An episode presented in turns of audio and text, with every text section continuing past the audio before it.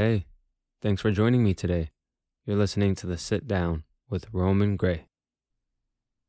As you get older, or at least as I get older, you start to really hate doing things that you don't align with. You get tired of working tedious jobs. You become sickened by the idea that you live to work. And yet, you see all these other people going after the things they want while you're not. I started to feel all these things a few years ago, and I still didn't pursue the things I really wanted back then. Obviously, the answers to this question are going to vary depending on many different circumstances. So I figured I'll share what the case was and sometimes still is for me. After some thinking, I realized one of the reasons why I and a lot of other people spend such a large part of their life doing things they don't like is because such a big part of life begins with figuring out who we are and what we want. And from the very beginning, we try to figure all these things out about us while having to deal with other people's opinions and pressures forced onto us from an early age. By the time you start to get a handle on who you are, you might already be on a path that you're told is secure. You might be in a relationship that you're scared of leaving. And so we begin to feel like, hey, this is my life right now, but it'll change soon enough. But then that change doesn't come, and your time continues to be filled with things that you don't care about or you don't believe in. And before you know it, 10 or so years have passed. And you're stuck at the same question you had in the beginning Why am I still doing things I don't like? I thought of inertia, the resistance to any change in speed, velocity, direction, or motion. Inertia is the tendency to do nothing or remain unchanged. So, in terms of life, it's easier to keep doing what we're already doing than taking a risk to do something better or something different, even if that something we're doing is nothing. Have you ever heard of the word ennui? There are a few definitions for what ennui means, but I found a good explanation for it. This person said, We can tentatively define ennui as the state of emptiness that the soul feels when it's deprived of interest in action, life, and the world. A condition that is the immediate consequence of the encounter with nothingness and has an immediate effect of disaffection with reality. In other words, that are perhaps not as good it means a feeling of utter weariness and discontent, typically from things like dissatisfaction from your surroundings or lack of interest. Sometimes, even an almost chronic boredom that leaves us feeling uninterested and unfulfilled. Like you feel the world is emptied of its significance. It's crazy that I discovered this word now because it explains exactly what I was going through about three years ago. For a while, I used to live on autopilot mode. So I guess I wasn't really living, I was just kind of there, going through the motions and nothing more.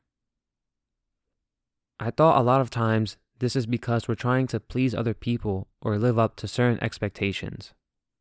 We're trying to meet the demands of a life that was invented by someone else.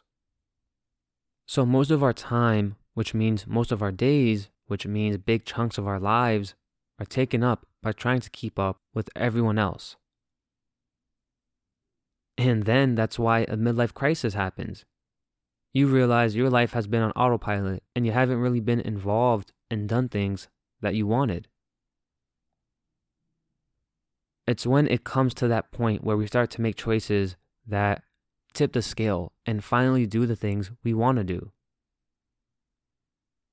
For so many people, only then do they finally start to pursue the things they want and the relationships they enjoy. A lot of times because that's when they realize time is ticking away. I never wanted that for myself, to come to that realization and start living for myself when I've already lived about half my life.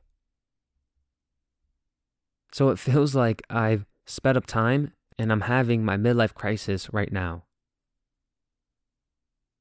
And since I'm having my midlife crisis right now, or if I'm being honest, I've probably been having my midlife crisis for a couple years now, I'm having all the thoughts that come with it. All the questions about why haven't I done the things I want? What's stopping me? What's stopping me now? Are these real obstacles or are they all in my head? I thought I'd share some of those thoughts with you. I was afraid of commitment, committing to something else. I never thought I was good enough for almost anything. I was scared of standing out and being judged if I decided to do what I actually want. I was scared of starting over, afraid to build something from the ground up, which meant sacrificing time. And I'm scared of wasting time. Then I thought of some things that maybe plague all of us. We let our lives be led by people who we think know better when they don't, or only know better for themselves and not necessarily for us. Perhaps we're afraid to create obstacles for ourselves and to put pressure on ourselves to overcome those obstacles that we know are necessary to achieve what it is we really want. A lot of times, we let our short term wants take control over our long term desires. People simply get too comfortable in complacency and become lazy to try and do something for themselves and we want to impress people we know and don't know. Obviously, there are times in life where we, unfortunately, may not have a choice because for a lot of us, life is about survival. We need to do what we need to do in order to support ourselves. We need to maintain life. I understand that. I know that feeling.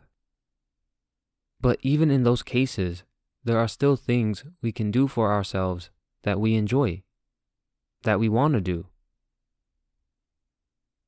Something that at least still makes us happy and makes us want to get up every day. Even in those periods of life where it's all about survival and it's really stressful, we can still carve out time and give the last of our energy to things that make us feel fulfilled. To leave you with some final food for thought, here's a quote from Seneca It is not that we are given a short life, but we make it short, and we are not ill supplied, but wasteful of it. Hey guys, I just want to take a moment to say something really important. So instead of the usual outro that I do, I have some really, really pretty exciting news actually. I have just launched my very first store ever. There was so much work that went into this. I mean, just so much headaches, just one big headache of love. Please, when you're done listening to this, head over to my site. Again, the website is called itsromangray.com. Everything is now available for pre order. So head over there, see if you like anything. If you like something, hey, support me, support this podcast. And just because it's a first for me, I'm offering a discount across the whole store. So please check it out. The store officially launches February 1st. It would mean the world to me. And until next time.